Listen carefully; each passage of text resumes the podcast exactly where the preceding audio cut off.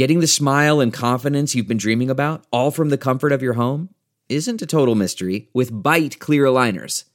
Just don't be surprised if all your friends start asking, What's your secret? Begin by ordering your at home impression kit today for only $14.95. Byte clear aligners are doctor directed and delivered to your door. Treatment costs thousands less than braces, plus, they offer flexible financing, accept eligible insurance, and you can pay with your HSA FSA.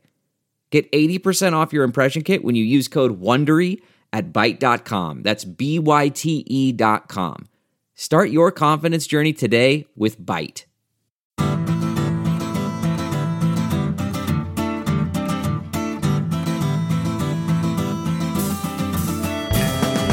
Welcome to the Sinica Podcast, a weekly discussion of current affairs in China, produced in partnership with SupChina. SupChina is simply the best way there is to keep on top of all the important news coming out of China. Our indispensable daily newsletter features a roundup of the news from hundreds of sources, plus links to the original pieces we feature on our website.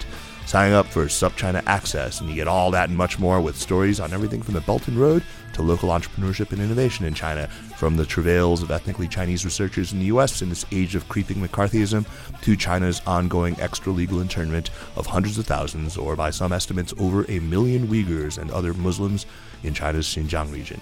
We're sure you'll agree that it's a feast of business, political, and cultural news about a nation that is reshaping the world. I'm Kaiser Kuo, and I am in Washington, D.C. today at the Center for Strategic and International Studies, CSIS. Jeremy Goldkorn was supposed to join from Nashville, but he instructed me to say that in a July phone call he had with Ukrainian President Volodymyr Zelensky, he never once promised free SupChina access subscriptions in exchange for an investigation into a certain rival China newsletter editor. Uh, but he says, hey, he'll be back next week the transcripts will be, or the partial transcript will be available. Summary of the transcript. right, the summary of the transcript, inshallah. As we near the end of September, demonstrations in Hong Kong that began in earnest in June will soon be entering their fifth month. And while in the last couple of weekends we've seen some diminution in intensity and in the numbers of participants, they are by no means at an end. We've had the pleasure on this program of speaking twice with Antony Dapiran, who's written a book on the history of Hong Kong's protest, and he gave us a great on the ground perspective on what was happening earlier in the summer. But today we're going to look at some additional perspectives on the situation in the special administrative region. Uh, so today we'll hear the views of some of this leaderless movement's more prominent figures, uh, uh, five of whom were actually here at CSIS recently. They're making the rounds in D.C. We'll talk about U.S. policy options with Hong Kong and uh, one piece of legislation in particular now that's moving through Congress, the Hong Kong Human Rights and Democracy Act. Uh, we'll consider Xi Jinping's apparent inaction on Hong Kong to date and talk about what he might have done and still might do. We're also going to look at, at what shapes the attitudes of, of many mainlanders toward Hong Kong and why not only has there been an absence of sympathy or empathy, but actually apathy or, or even downright antipathy. That's a lot of pathies toward uh, Hong Kong protesters. Uh, we've seen even in, in, in, communities in diaspora in many cities around the world. Uh, and we will talk about press coverage of the demonstrations from the PRC media, the so called Western media, and outlets like the South China Morning Post and uh, lots of important issues related to media coverage. So, to talk through all of this, I have come to CSIS today with the express purpose to consult with its newly minted Freeman Chair, a dear old friend of our podcast, the wise and deeply informed, all around swell dude, Jude Blanchette. Jude, man, welcome back to the show, and thanks for hosting us here today. Thank you very much, Kaiser. Pleasure to be here. Um, so, tell us first about this new gig of yours, this Freeman Chair at CSIS. It is named, I, I assume, for the illustrious Chas Freeman Jr. It, it, it, it is not. It is uh, not. No, it, it is not. It um, should be, damn it. So, no, uh, this is the Freeman Chair, which dates back to the uh, early 1990s, is, is named after uh, the Freeman family.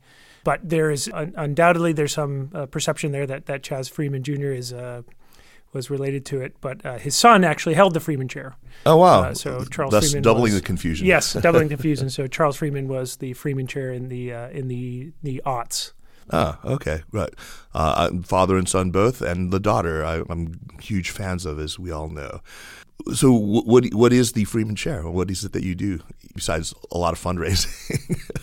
So the Freeman Chair is just one center of China activities here at CSIS. We have a lot going on. Uh, Bonnie Glaser and the China Power Project, Scott Kennedy, who I'm sure many listeners know, who's now at the new trustee chair for Chinese business and economics. Mm-hmm. Freeman Chair, we're going to be focusing on party governance, Mm-hmm. so attempting to understand uh, the the you know internal workings of the Communist Party, but also looking at Chinese domestic policy for its own sake, uh, recognizing that China, uh, as a country that deserves a focus on policy development and social developments in the country, not only as they pertain to U.S. China relations, but because it's just important for its own sake.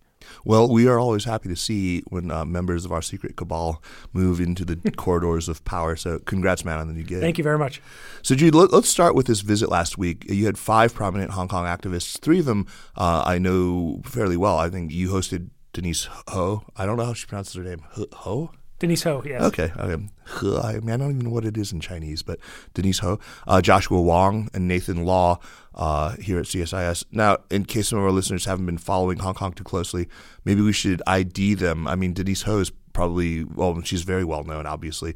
Uh, she's a singer and an actor who's not just been active on behalf of, of hong kong uh, but also you know was a, a, has been a real leader probably the first uh, prominent celebrity to to come out.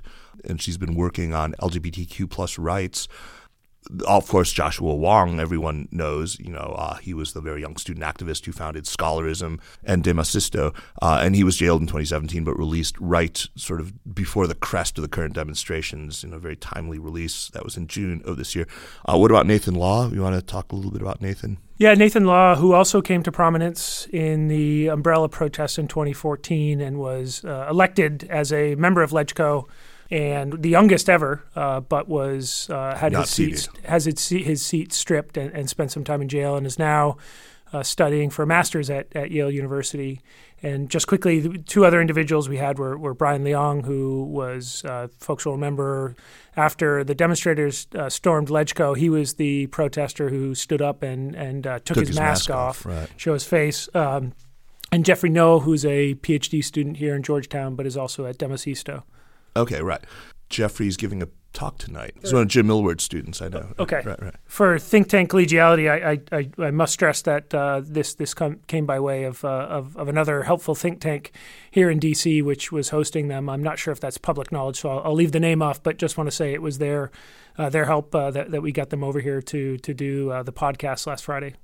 An anonymous shout out. Uh, what brings them to the States? Is it that they're trying to drum up support in Washington for the Hong Kong Human Rights and Democracy Act, or just basically to bolster American support for their cause more broadly? Yeah, it's a it's a crucial moment for the protesters, um, with a lot of students going back to school, um, and and a feeling that there was some of the some of the momentum behind the protest was abating a little bit. You start to see uh, momentum here in Washington D.C. for the passage of, as you mentioned, this this Human Rights and Democracy Act. I'll, I'll get to that in a minute, but just to say that the the five individuals were were uh, holding a series of meetings across town. Uh, Speaker Pelosi.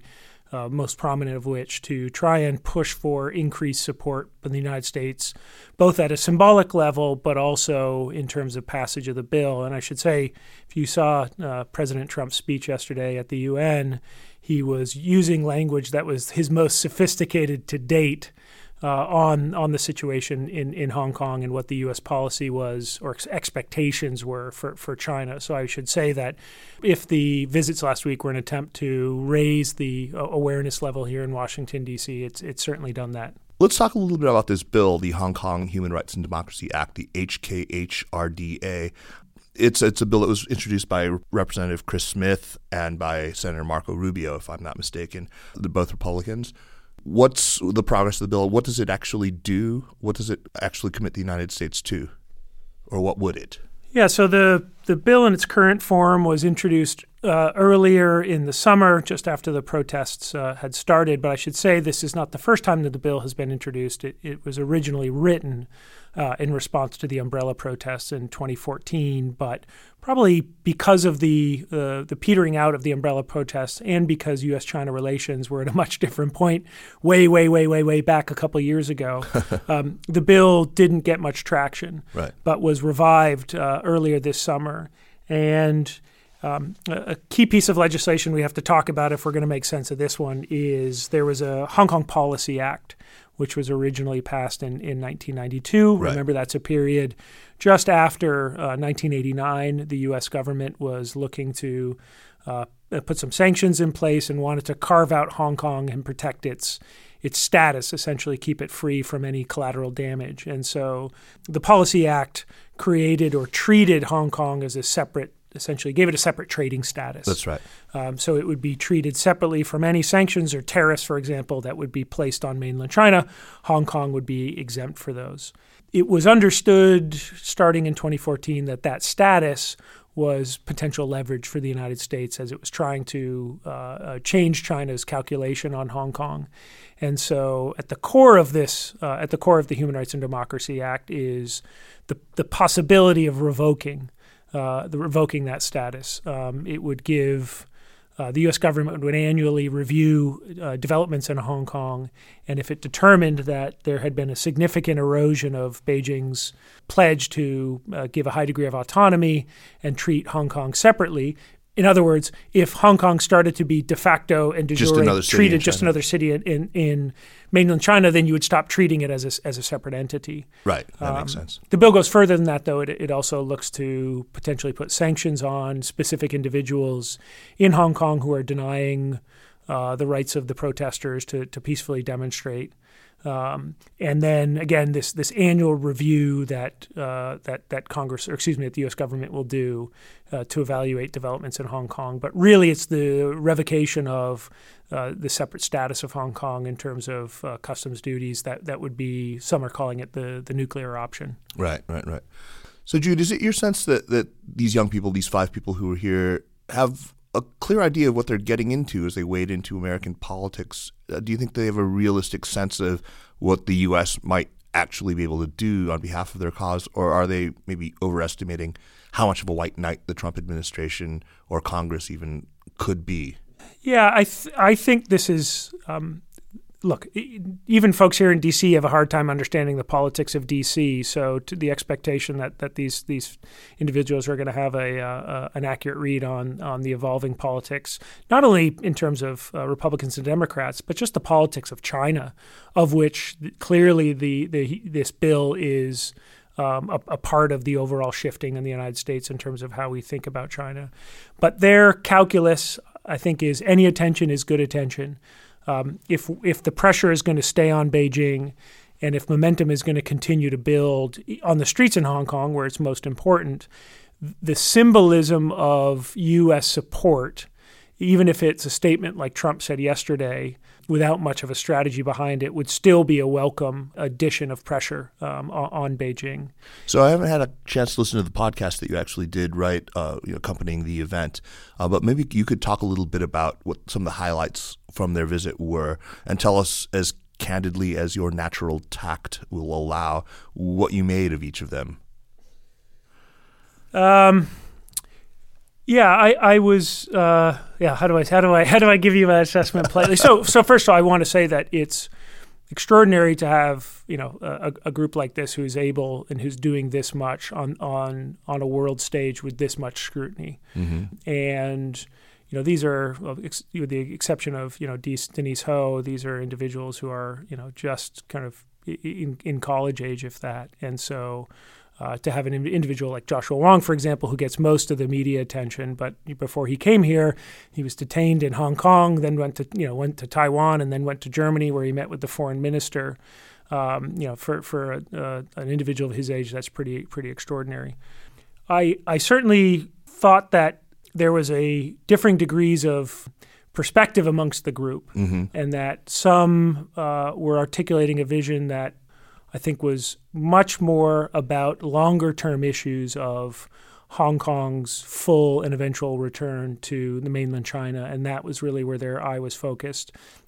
And then there were others who were thinking more tactically about just getting through the next couple months and how do we um, how do we shape Beijing's playbook in such a way that we have a higher likelihood of uh, getting more of the demands uh, th- through Beijing. And I think that's, as they said in the, in the podcast, you know, the real crucial issue for all of them is how's Beijing going to uh, potentially intervene or act over, over the next couple months? And I think that's an extraordinarily volatile situation. So, you know, looking at this at the macro level, you've got a Hong Kong government which is, I think, confused and indecisive. You have a group of protesters who themselves are, you know, you've got various factions within the protest movement. It, it's it's leaderless, but you have individuals like Joshua Wong who are symbolically the head of it.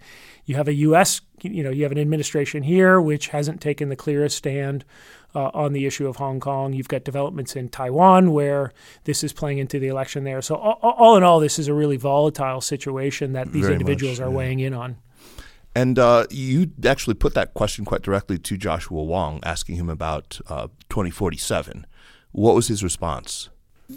Yeah. th this is one where it's tied up with how you um, how you're thinking about this issue about what happens to Hong Kong after 2047 is really an issue about where you expect China to be in 2047. I think it's clear that that Joshua uh, has a fairly pessimistic outlook on where China is today, let alone to where it's going to be uh, in the next couple decades. So.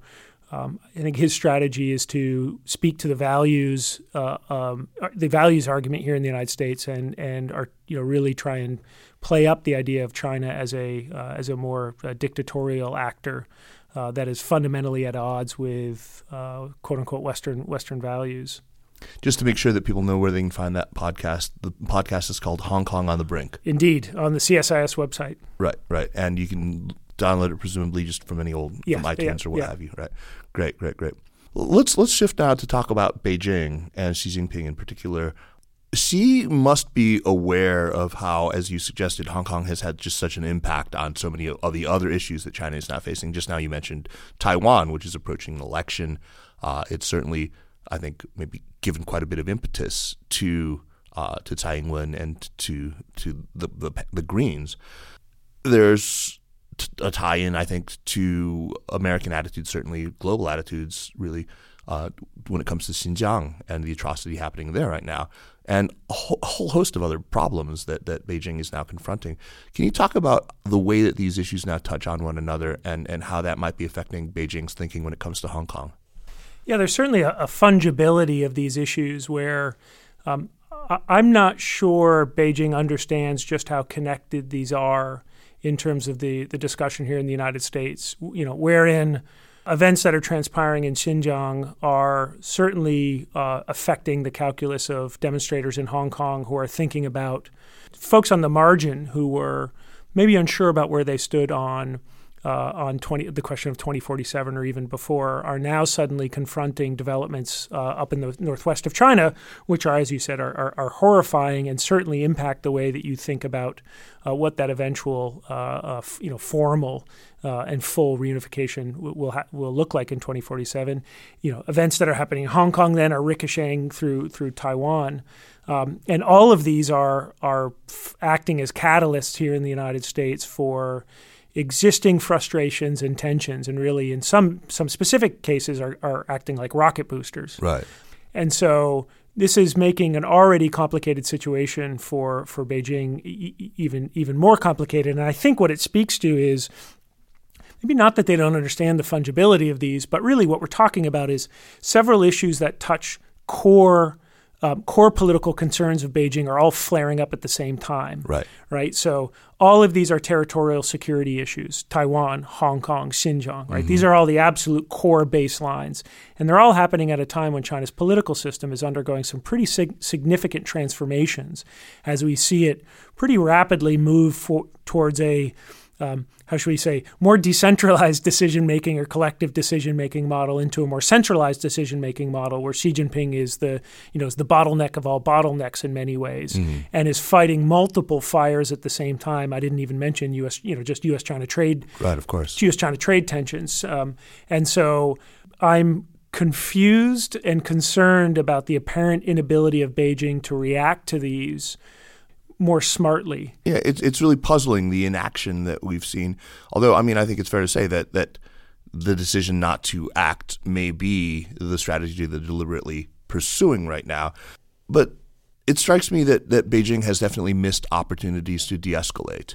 Do you think that it is a deliberate decision? Do you think that maybe the idea is that by not acting, it proves that Beijing really does respect, to some extent, Hong Kong's autonomy? Is this all calculated, or are they actually just, you know, paralyzed, uh, overtaken by events, and maybe really frustrated by the lack of any good options? Yeah, the idea that, that Beijing is giving space to Hong Kong to deal with this on its own and, and as a, a, a slight recognition of its autonomy strikes me as implausible given the stakes here. That's sort of how they're spinning it. Oh, without a doubt. Right. Um, but we also see leaked comments by Carrie Lam to the effect of, you know, I don't have much political room here, you know, to, to move.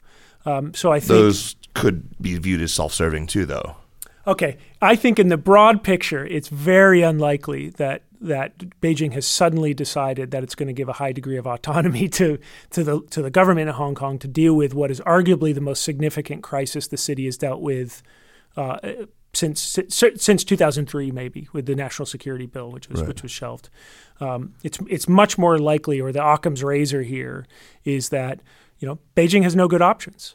Um, and certainly, as it looks at the world and looks at its its base political lines, can, e- even though I think if they had conceded on the shelving of this controversial extradition bill in in let's say June, right before June 12, before I certainly think that could have had the impact of uh, of a, a, slight gut punch to a building momentum behind some of the more activist protests. Could have taken some of the air out of it. Yeah. Problem is, I bet you at that time when Beijing was thinking about its decision, you know, its choices, um, a concession of that magnitude would have been perceived as being, um, if anything, weak and, and, and more likely that that was only going to incentivize more aggressive uh, um, demands by the protesters. Certainly I think that's how after, Beijing after looked June at it. 12th, that certainly would have been the case. After the LegCo takeover, Right, they certainly right. would have seen it that way. So I think as Beijing was looking at it, uh, a concession was was an untenable response. The problem is, though, I bet now they could. They wish they had a time machine because even if that would have been, from from Xi Jinping's perspective, a, a, a, a weak concession, it's sure as heck better than the option set they have now, where this is metastasized into um, a, full blown political movement that has nationalist undertones with, or overtones, I should say, with things like a national anthem. Now has dragged in, you know, you've got the U.S. Congress paying attention to it, and now this is severely impacting the prospects for a, a you know a loss for DPP President Tsai Ing-wen on on Taiwan. So um, if they think the option set is bad now. Um, you know, this is this is making a concession earlier on. Certainly would have been would have been a better play. Right. A lot of observers have said that we should expect Beijing to do something ahead of October 1st, which is just you know coming up in a couple of days. Uh, the celebration, of course, for the 70th anniversary of the founding of the PRC. Others have said they're going to hold off until afterward. Uh, do you think the anniversary date matters at all in Beijing's calculus? Yeah, I, look, that would be some pretty piss poor decision making if they had this very artificial symbolic deadline of October 1st in a parade. Um, the party has shown that it's willing to, to with, withstand international opprobrium if it feels like it's a core interest. They're going to make a calculation on, on, on Hong Kong based on the events on the ground in Hong Kong, not, not based on, look, yes, it will be embarrassing if there's a million people on the streets on, on October 1st. That would, that would absolutely not be the, the way that they wanted to celebrate. But the audience for October 1st is primarily domestic. It'll, it, it will be the only thing that people will be following, or at least will be on coming out of the propaganda organs, they can weather a, a, protest there, and they're certainly not going to preemptorily make a make a move uh, simply because of that day. What about the other option, the other obvious option, which is let's just wait it out? They they see things starting to fizzle out. I think you you mentioned that part of the reason that that uh, Denise Ho, Nathan Law, and Joshua Wong are here in town and, at all is well because they, they feel like support might be flagging. Yeah, I, I certainly think that's that's um, Beijing's preferred tactic here, partly because that's what worked in 2014. Mm-hmm. Um, you know, you saw after three months or so, with some specific discrete measures on the ground, we should say that that the Hong Kong government was using to um, impede the ability of further protests or demonstrations to take place through administrative measures. But nonetheless, if you're Beijing, um, I think one of the reasons you've been delaying is because time has has typically worked on your side. Right. Right. People get tired. You wait them out. They go back to school. Uh, the movement peters out. I think what's different this time, though, is there's elements of the protest movement which which know this as well, and they understand that the only way you keep momentum behind the movement is to continue to escalate. Um, And that's where, if I can quote from a, a great piece that Richard Bush uh, at Brookings Institution wrote, you've got you've got sort of two hardline sides uh, of this of this who are who would rather fight than win, and by win he means find some sort of workable concession. And so even if the the, the, the majority of protesters are um, much more pragmatic in what they're hoping to get out of this, um, you can see a circumstance where more radical elements uh, on both sides, but more radical elements are are, are really driving the, the, forward momentum and where this goes. And and look, the muscle memory of the Communist Party when it feels threatened is it will use violence. Thank God that option hasn't been exercised yet. I mean, it's a cliche question by now, but wh- where do you put the odds of that? Very low. Right. And I think for multiple reinforcing reasons, that's going to be the the option of last resort. But before I say those reasons, Beijing clearly feels like the use of force is a credible threat, which is why it put People's Armed Police of, troops. Like it, it's a remarkable statement. Um, and it's a remarkable thing that in 2019 we were even having a debate on whether or not China is, uh, you know, CCP is going to use troops uh, or paramilitary on citizens in, a, in, an international city like Hong Kong. That's pretty extraordinary. And that's not made up because they were making sure that everyone understood that that was the use of force was on the table. Hence the show of the show of uh, PAP.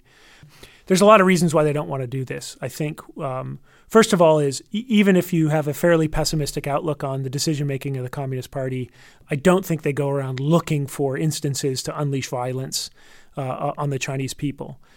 They would much rather find a, a, way to strangle the movement, to wait out the movement. There's also, look, this would be a, a nightmare if using the local garrison of, of PLA troops or sending in, even if it's a limited, you know, tactical squad of PAP to take over critical infrastructure like like the like the airport, that would be a Rubicon moment for public perception and international perception about China. I mean, that would have such a knock-on effect here in the United States, whether they wanted to or not. That would be framed as Tiananmen 2.0. Sure, um, that would seal the deal on Taiwan, not just for this election, but maybe permanently.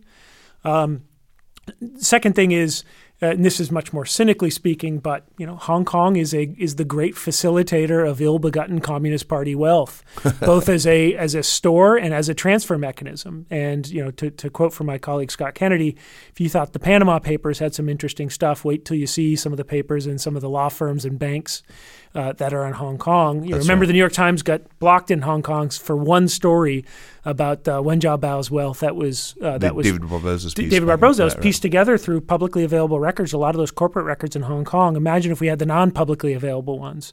So I think there's look. I think there's a lot of reasons why Beijing is doing everything it can to to put that off. I I think to be absolutely clear though if they feel like they've got an increasingly radical movement which is articulating increasingly nationalist or statehood aims and that they don't have any good options, uh, uh, international opprobrium is is better to deal with than than an insurrection at your southern border. Mm.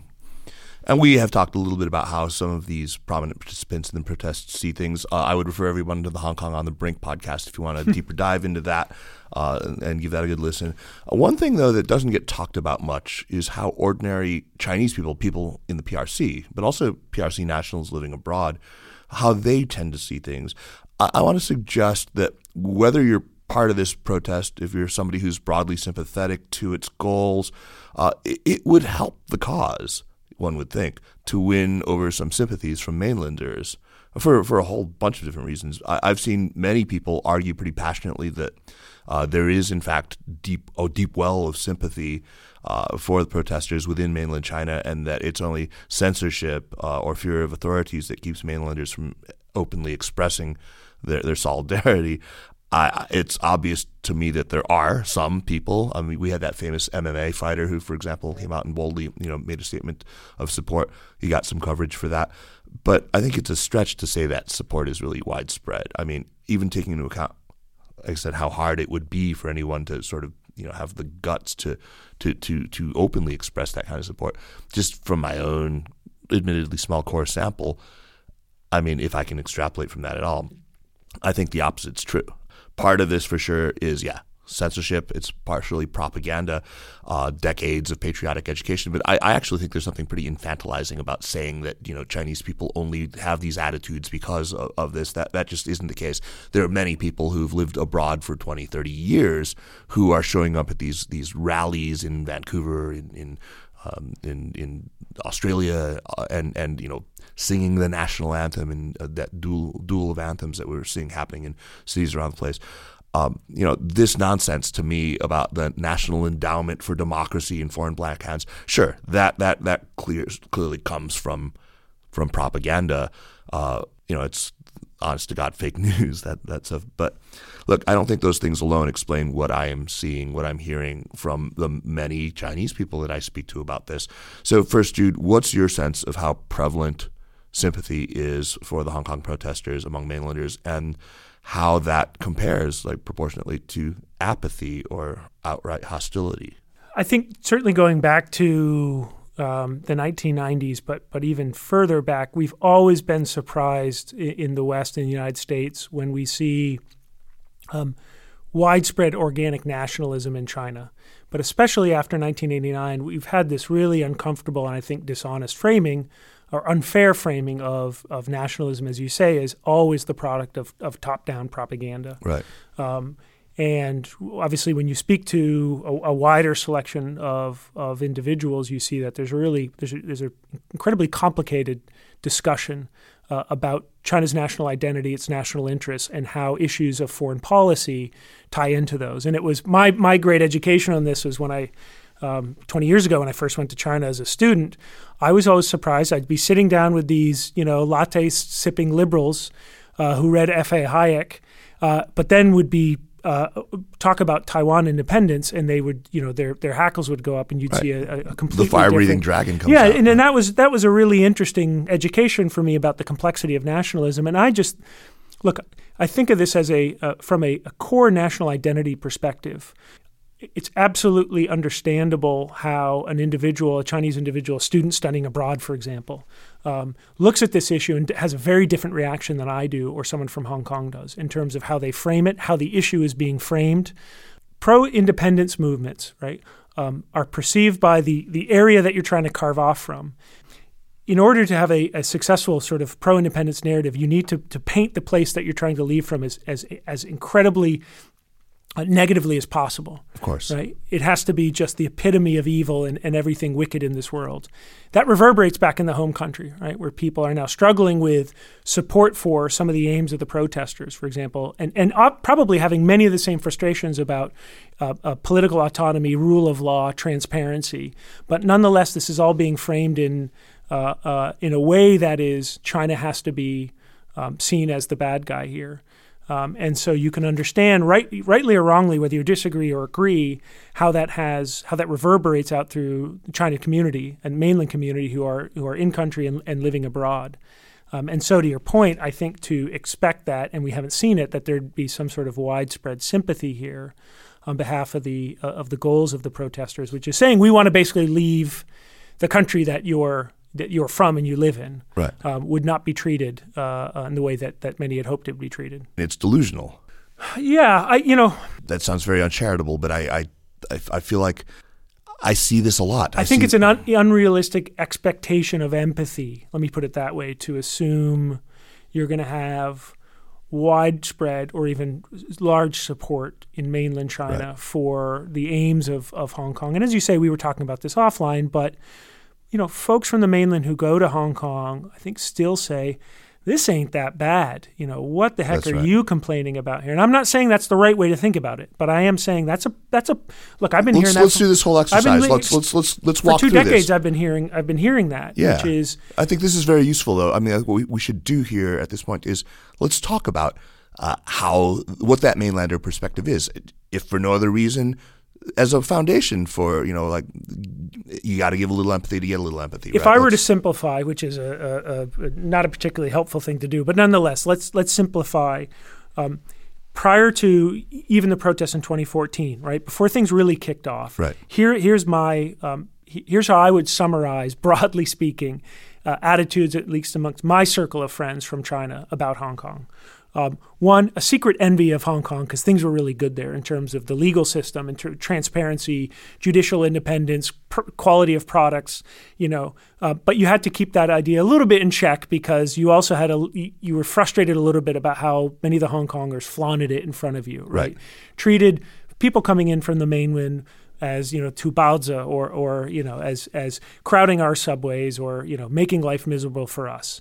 Buying up all our milk powder, taking up our hospital beds. And, and this really, you know, I remember, you know, for a while, you know, well before the tensions really became, I think, severe, yeah, you had already a complicated uh, perspective from from the mainland about Hong Kong, um, and anytime you have any you know any movement that is or, or or or group that is looking to cleave off of the core political unit, this is just basic tribal reaction, which is um, hostility and skepticism. And Right. it takes a remarkable feat, again, as I said, of, of political empathy to put aside your, your national tribal identity uh, and, and to, to broadly to empathize. And as you say, there are absolutely mainland individuals who, who are doing this, but I wouldn't say it's widespread. The other thing that, that I mean, I think this is a, baseline for the attitudes of a lot of mainlanders is simply that look, before the handover, um, Hong Kong was simply this glaring uh, vestige of a very shameful colonial past, right? Uh, That that it was a reminder of this humiliation that China had undergone because of its own weakness since the mid 19th century, and there is this sense that its return in '97 was the righting of this longstanding historical wrong. I mean that that is like a it's hard to, to, to, to get past that. I think, like as you said, most mainlanders honestly believe, uh, whether it's, mean, often it's because of the, the evidence of their own eyes. They've gone there. They've seen what's for sale in China, in, in Hong Kong bookstores. They've seen, uh, you know, they've had Falun Gong people walk up to them and talk to them and stuff. That these things that would never happen. So they uh, they believe that Beijing has made a good faith effort to maintain that level of political autonomy. They they don't go deeper. They don't look at, at, at a lot of the other issues. But of course, there's there's a lot of selection bias going on. Yeah, and again, you know, but target the other way. Um, there's a significant level of censorship right now on discussion of Hong Kong in the in the mainland. That's so, um, I, you know, I, I think I think what we're basically settling on is um, there was already a long and complicated uh, perspective by the mainland on Hong Kong, and we shouldn't expect uh, widespread support. But nonetheless, Beijing is clearly worried enough about how how high the levels of support are, where it's willing to put its shoulder into uh, into making sure those discussions are scrubbed. Right, right, right. That's there's no doubt about that. One thing that's become very clear to me is that both sides of this, both the mainlanders and the Hong Kongers, uh, believe that when they're going after the other side, they're punching up. Right, you know, we don't like to see people punch down, and, and most people, you know, think that punching down is wrong, but that punching up is somehow justified, and that's precisely what they both think they're doing. Mainlanders are convinced that Hong Kongers have this, you know, sense of their own superiority. They've always been privileged, spoiled, maybe, uh, and that you know, hitting them is in no sense punching down. And then Hong Kongers, you know, just as rightly believe that the mainland, with its sheer size, its now you know economic clout, and of course its its its you know pre- preponderant uh, balance of force of coercion, that they're punching up when they go after the mainland. So both of them are, are quite convinced that they're they're punching up. Um, what, what do you think of that? I mean, do you think that dynamic really feeds into this? Feeling of, of aggrievement and, and self righteousness on both sides. Yeah, although the, as you're as you're framing the question, the only thing I was thinking though is there there really is though an, an asymmetry of actors here because um, if this was simply a sort of mainland Chinese people and Hong Kong Chinese people, that would feel like an apples to apples discussion. Right. But really, the the what we're talking about, and this is maybe when I'll betray my own sort of perspective on this, but um, th- this is much more in the hands of this is essentially the, the the protesters in Hong Kong and certain elements in the Hong Kong government and back in Beijing. Um, and so that's why I think if I were to, I, I, I take your point, but I think in terms of who's punching up, um, th- it's the protesters who are dealing with a much more, uh, think, course, overwhelming uh, overwhelming show show of force. Um, but I do take your point that that both sides are convinced of their you know of their rightness in this.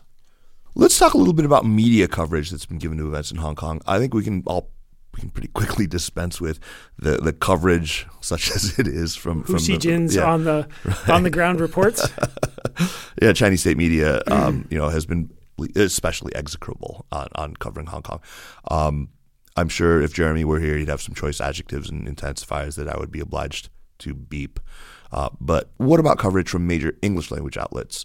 Uh, have you seen any conspicuous bias, any blind spots, evidence of obvious agendas? Have you seen particularly laudable coverage by any media outlet that, that's been, you know, really, really in depth and has done a, a very a, a, a, praiseworthily fair job? I think one of the one of the problems with being e- extremely online, and I don't, I wouldn't say I'm capitally extre- capital E extremely online, but I'm enough online. Is I'm on Twitter, and that's where I get a lot of my my coverage in a sense. I mean, this has really been. Um, this is not new to have a you know to have the the sort of revolution being tweeted, but this is um, you know this is where I think a lot of us are now increasingly getting our information on it.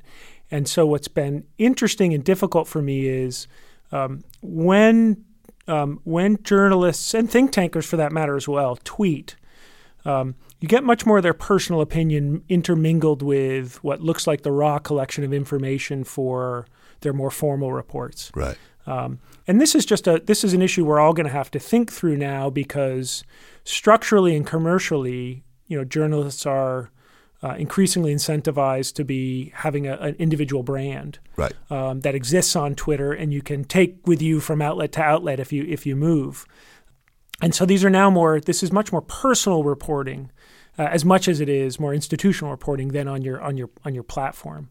And there's one reporter in particular I want to talk about with, in, with regard to that, but we'll, let's get to her in a second. But please, go Yeah, and so I, I, I, I feel like given that the press is so under fire right now um, uh, here in the United States and internationally, I, I don't I don't want to spend time sort of calling calling people out. I do just want to call attention to that to that point though, and I think we, we were talking about this before. I think it's my you know my job just as a as a think tanker, as much as I can to not sort of tip my cards and show on a given issue, you know, which side I come down on, because I think that um, that absolutely biases the, the, the, the way that the information is consumed by people. Um, and it's a fiction for sure. We all have a personal Right. opinion. Um, the, the Edward R. Murrow sort of generation of journalists, or, or the Walter, Walter Cronkite, Cronkite, these right. are the you know completely objective arbiters of the absolute truth. That's gone. But I still respect. if it was ever there, I respect the convention. Um, and so this is just, um, I'd say that what we're seeing in Hong Kong, especially given just how extraordinarily divisive the issue is, where you have, you know, uh, reporters from not not not um, not propaganda workers for state apparatuses, but reporters from the mainland who are working for foreign outlets who are reporting on the ground, and you have Hong Kong reporters reporting on the ground, and it's hard. I mean, you can't imagine; it's impossible to not have a dog in that fight and Sure. to not have an opinion on it. And I think tw- Twitter blurs the line that is a little bit uncomfortable for me in terms of where someone comes down on it. See, I mean, I think it's a very different animal when you're when you're doing that, when you're tipping your hand, uh, when you're talking to a domestic audience about a domestic story. It's a different game because there is this sort of a, a broader uh, understood context. But when you're talking about something that's happening on the other side of the world, which is just extraordinarily complex, it, Yeah. it does not. It's it's not as black and white as is often pre- presented. Yeah. I think journalists are even under under a greater obligation to try to do that Cronkite, that Murrow uh, thing, and introduce a little more context and try to be a little more deliberately impartial. Yeah. So when I'm not on Twitter and I'm just reading straight news coverage, I, I continually am amazed at how high quality the work that is being done now across the board on just a series of extraordinary difficult challenges and extraordinary difficult reporting circumstances. You know, just reporting in mainland China na- right now is is so difficult. You know, our uh, Chun Han Wong, you know, from the Wall Street Journal was just Right. was Denied just you know was just uh, sent packing Right. uh, for, for, for his work, and he was one of the more you know careful, thoughtful reporters on Chinese politics. But the, the point being, you're just not allowed to report on politics in China anymore. So I want I want that to be the kind of headline here. That being said, it's really when we go onto Twitter that I think we need new rules of engagement for all of us who are in this professional space of talking about you know these issues. How do we do so in a way that absolutely, you've got your First Amendment rights. No one's challenging that. I think this is more a professional code uh, a, a, as much as it is anything. And when the two bleed together, again, as a as both a, a well married to a journalist, but also a, consumer of, of, of journalism, this is where I get ninety nine percent of my information. Uh, this matters deeply to me. That's right. Um, but but um, uh, I think we're seeing in Hong Kong the stressing of that dual life of. I'm a, I'm a, I'm a print you know, you know, journalist by day, and then by night I, I, I tweet my opinions. Mm-hmm before we talk about what's happened to Jiayang Fan, which is where, where I want to go with this, let's talk a little bit about the SCMP, which is an, an interesting position, of course, uh, which is has long been the English language paper of record in Hong Kong, but of course it was acquired by Alibaba. There was a lot of skepticism about how its coverage would be. How have they fared since this happened, since this broke out? Not just in their coverage, but also on the balance in the editorial page. I'm. Um I view the SCMP the same way that I view the Wall Street Journal. Um, when I stay away from the editorials, I'm extraordinarily impressed about the high level of you know of reporting that's happening. Um, when I see some of the editorials, that's when it you know this morning um, I rolled my eyes you know at, at, a piece. Also, by the way, I was on the, the the main page, you know, the online page today, and the above the fold piece that they had. You know, their most prominent piece was about how a a former uh, activist, I think, or someone who was involved in the the actual the real Baltic Way uh, back in '89 was saying how in a in a written interview how the current you know Hong Kong way is is dissimilar and they should not even you know be pretending to make a connection. Wow. That's a little bit too much like a Global Times story for me. Yeah, it's a little bit um, too much editorializing I, to put into zooming, a you know, zooming piece. back, I think the South China Morning Post, um, to give credit, has been doing some of the, especially since the 19th Party Congress, when there was some, uh, you know, since, since the 19th Party Congress, they've been doing some of the best reporting on China and on on U.S.-China relations. Um, so, but I'm asking specifically about Hong Kong and the protests, their coverage of the protests. Yeah, I'm skating around that. Um, it's a difficult position for them to be in. I think um, their coverage of it has has been. I don't know. I don't know if I have a good answer for this one. Okay, fair enough. I'll let you go. yeah, I I don't have a good answer. let's, let's get back to like you know I know a lot of those folks and I just yeah. feel crappy. I think we can leave it at, at the, the, Wall Street Journal analogy. I think that's that's okay. a f- fair one. Let, us talk about what happened to Jiayang Fan. You've probably followed that whole adventure on Twitter. Jiayang's a good friend of ours, uh, or of mine anyway. I don't know if you guys know each other. Don't well. know. Okay, okay. Uh, she's been on the show a couple of times. She's a correspondent, of course, for the New Yorker. Terrific writer. Um, she was recently dispatched to Hong Kong for the magazine. Uh, she talked about how her Chinese face and her Mandarin had proven to be a liability for her. Uh, she actually had some pretty nasty encounters with protesters who were suspicious of her because you know she was speaking Mandarin from the moment she landed. I actually called her earlier today. Just I wanted to run this by with her, and you know give her a heads up that we would be talking about her, and I just wanted to make sure that I, I had some of the facts right.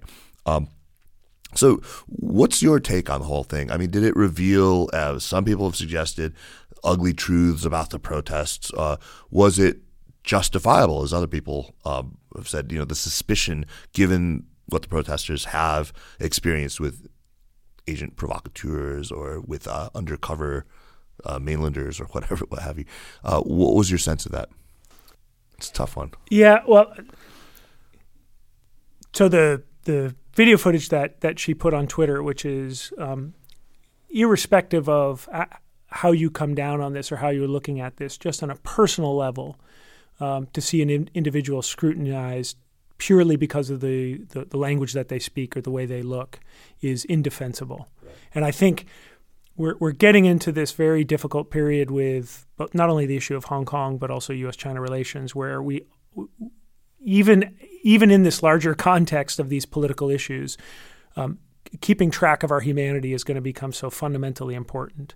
So, on, on a human level, it's, it's, there's, no, there's no argument or excuse for being accosted on the street, even in the context of Fu Guohao, the you know Global Times reporter, who folks were saying you, you were sending in propaganda workers. He was the one that was detained at the, right, at, the, the at the airport in another shameful God, in another shameful moment, which again say. in um, irrespective of your frustration and anger at the Communist Party and and the uh, um, undefensible tactic of embedding and and using Communist Party uh, um, in in ways that subvert, I think, um, normal rules of of open societies.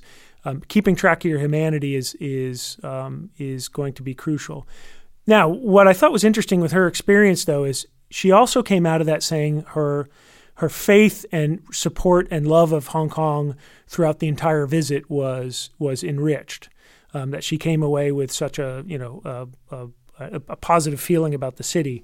And so what I think this really gets to is and why this is so important is um, what's happening in Hong Kong is really a battle for narratives. Right, both sides are, are, are trying to gain the moral high ground, which is why um, you see state you know propaganda from Communist Party looking at um, instances of violence and trying to extrapolate and generalize those to the whole movement. Right. You see on the other side, you see uh, actions by the police, again, undeniably violent actions, indefensible actions being extrapolated to the entire entire police.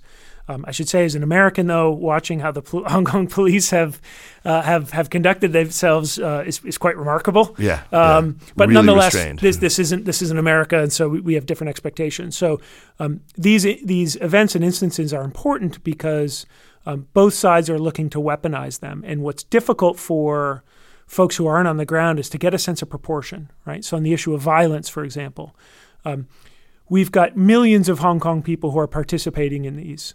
Um, I think we know that this is a small number of individuals who are engaged in the much more radical violent as a fraction of the overall number of people who are participating, broadly speaking, in the movement. On the police, though, I think we can say the same thing that of the overall 30,000 plus police members in Hong Kong, the more sort of offensive uh, and aggressive actions are not indicative of the entire police force. But both sides are, are trying to really sort of crank up the narrative to uh, paint the opposing side as either blood, bloodthirsty cops or reckless rampaging protesters. And that's why instances like Jiayang's, you know, uh, confrontation with the group of individuals is important on a human level, but also plays into this larger story of narrative. That's and, right. And for fe- folks who are trying to say, and I saw this on Twitter, of aha, you see, uh, protesters are, are, you know, are bigoted. The protesters are uh, xenophobic. This story played into that narrative. Right. That is something that I think needs to be more squarely addressed as well. But uh, again, that's only a piece of this. Exclus- you know, focusing exclusively on that would be just as just as wrong. It's again, it's a very complicated thing. Something that Jiayang actually wrote in a couple of her tweets, though, plays into what we were talking about earlier about the positioning that, that journalists should take, the, the stance that they should take.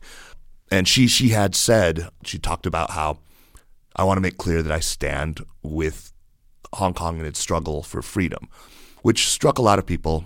I mean, you know, as you can imagine, it would as just affirming this narrative that they've they've convinced themselves of that Western media organizations have an inherent, inextricable bias uh, on behalf of the protesters. Now, I asked Jiayang about this today, and she said, I want to make it clear. I did not say I stand with the protesters.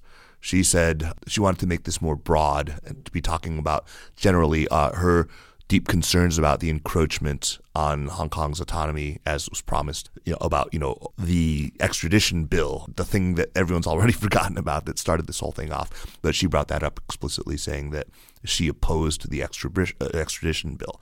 This was not about solidarity with any group of, of protesters. So just to make make that clear. And I think that's that's fair enough to say. She also said, I mean, and I think it's fair.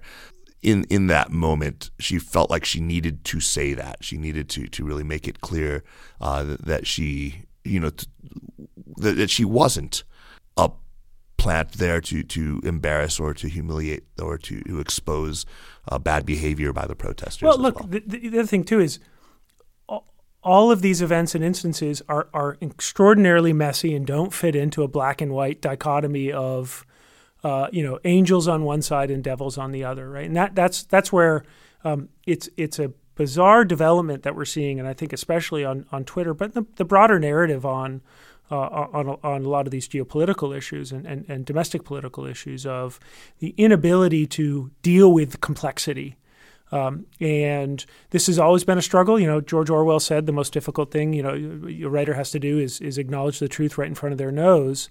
Um, so, so moral clarity um, and, and comfort with complexity has always been very, very difficult. Right. But we now have tools, tools and technologies which I think even even strip away even more so our ability to to deal with these complexities when it's either short form 140 tweet or we've got sort of images going viral and doing a lot of the work for us in, in terms of thinking these through. Um, but as with our conversation today about just for a moment, e- even if like me you have a, a understanding of how the Communist Party acts as a more fundamentally illiberal political entity um, that doesn't mean, therefore, that we throw away our ability to sort of sit in the shoes of a party secretary or of a mainlander who's looking down at the protests in Hong Kong and thinking for a moment, how are they viewing this? That's right. And I mean, not you know, that's not saying you agree with them. That's not saying screw Hong Kong. It's back to Um, cognitive empathy, yeah. which is what I always I'm all about that. But you know, to your point about moral clarity, I think a lot of us suffer from this. Those of us who are sort of in the nuancers camp, we may drown ourselves in this bucket of gray paint, right? I mean, it's it's it's we can we've all developed this sort of ability to play ourselves to a stalemate in the kind of mental chess when we when we do uh, kind of sit here on one side of the, the board and then you know to the other side, and we're we're we're good at that and that's good. But sometimes, I mean, there is that there is that threat of losing moral clarity. Yeah, and I, I, not to stray too far from the topic at hand here, but I think more broadly, be, well, actually, I will stray because the issue of U.S.-China relations is central to how a lot of us, or why a lot of us are, are you know, why the U.S. government is paying attention to events in Hong Kong. The two are tied. Um, but I think these issues are now increasingly being the, the camps are. Do you think fundamentally that the, the blame or the responsibility lies with the United States to fix things, or do you think the blame or responsibility lies with the Communist Party to fix things? Right. And so I think I maybe even you and I may come down slightly different on that one. I I'm may sure do, I yeah. may lean a little bit more towards the Communist Party, um, but I think we need to really be comfortable or, or we need to recognize that this is um, this is a big discussion and by by you know by Hua Chi Fang hundred let hundred flowers bloom and even if we come down on different you know different parts of that divide on where responsibility lies having much more empathy for the number of players who can be a part of that discussion, I think, is going to be imperative moving forward. And we're way too quick. We're way too much on the moral druthers uh, and judgment than we are on, on on this empathy and ability to to recognize and understand the standing of people who come from different positions on the debate. That's right. I think you know all many of the people I think in in our circle at least people who are in the organ, this little organization that you and I are, are, are part of, uh, we recognize the magnitude of the problems uh, that we have with China. We recognize China's culpability in a lot of this. Uh, we recognize that a lot of them are rooted in fundamental values differences uh, with a country who, as we both you know very plainly recognize, is deeply illiberal. Uh, it has values that are very much at odds with our, our own, but we don't necessarily think that the way uh, to solve them is to is to be just aggressively confrontational necessarily, or not not across the board in any case. Uh, uh, and, and I think we we are still committed to diplomacy. We still are committed to exercising this cognitive empathy. Anyway, Jude, your words of wisdom are always uh, very very welcome here. I, I'm I'm I'm glad that we could have this conversation about this very difficult uh, subject. So, a pleasure to talk to you as always. Let's move on to recommendations. Um, first, though, I want to remind our listeners that the Sinica podcast is powered by SupChina. If you like what we're doing with Sinica and with the other shows in the Sinica network, the very best way you can support our work is to subscribe to SupChina's daily newsletter. Uh, this thing is just chock full of really, really good reads on China delivered to your inbox every weekday. So Jeremy, Lucas, Zhao Yun, they, they just do amazing uh, work. They, they work very, very hard, very long hours to bring you what I, th- I think is a fine, fine product. It's just uh, good value for money. So sign up and spread the word. On to recommendations. Uh, Jude, Jeremy's not here, so you go first. What do you have for us? Uh, an essay written by the estimable uh, Richard Bush, uh, who's now at Brookings Institution, who I had the pleasure of, of getting to know last summer when uh, I traveled to Taiwan with him. Um, people think of Richard as a, as a Taiwan expert, but he, he attended high school in Hong Kong and has uh, written a, a great book about about Hong Kong. Uh, after the after the umbrella protest, but I want to recommend a shorter essay he wrote a couple weeks ago called Hong Kong: How Hong Kong Got to This Point. It's available on the Brookings Institution website. Um, Richard is a, I think, a model of someone who has both moral clarity on on where um, uh, where the right side of values are, but also uh, a really distinct ability to uh, understand both sides of the argument. And he writes a very nice short essay, which, for those of you looking for a, a good primer or looking to share a good primer with people who are trying to understand some of the complexity of, of Hong Kong today, I think this is a great place to start. That's fantastic. That's that's, that's great. Um, my recommendation. I don't know if you've read this yet, but Our Man. Richard Holbrooke and the End of the American Century by George Packer. Did you get to this yet? No. Oh my God, it's fantastic. Just absolutely, I, am recommending to everybody exemplary biography. It's just written so well. Uh, Holbrooke in all of his complexity, warts and all, just just, and I mean there are warts. What what a life! What an amazing person! What what a fascinating character study. So yeah, I highly recommend it. It really is just an overview of, of the last fifty years, or the entire really from from the late fifties all the way up until his his re- fairly recent death. Looking at all the events that he played such a, a, critical part in from really from Vietnam, where he was for very many years, all the way through the Afghan war. So, um, thanks a lot, Jude. That was just great, man. It's always great to have you. Thank you. The Sinica podcast is powered by SupChina and is a proud part of the Sinica Network. Our show is produced by Kaiser Kuo and Jeremy Goldkorn with editing help by Jason McRonald. Drop us an email at Sinica at SupChina.com. Follow us on Twitter or on Facebook at, at SupChina News. And make sure to check out our other podcasts, the Caixin Sinica Business Brief, the Pandaily Tech Buzz China, China Econ Talk, which I must say has just been particularly good recently. Make sure to check out a double issue that uh, with Julia Lovell about Maoism. We have two shows focused on women, New Voices and Ta for Ta, also a fantastically good show and the Middle Earth podcast on the culture industry in China. I do not want to leave out our brand new family member, Strangers in China, which just debuted last week. Thanks for listening. We will see you next week. Take care.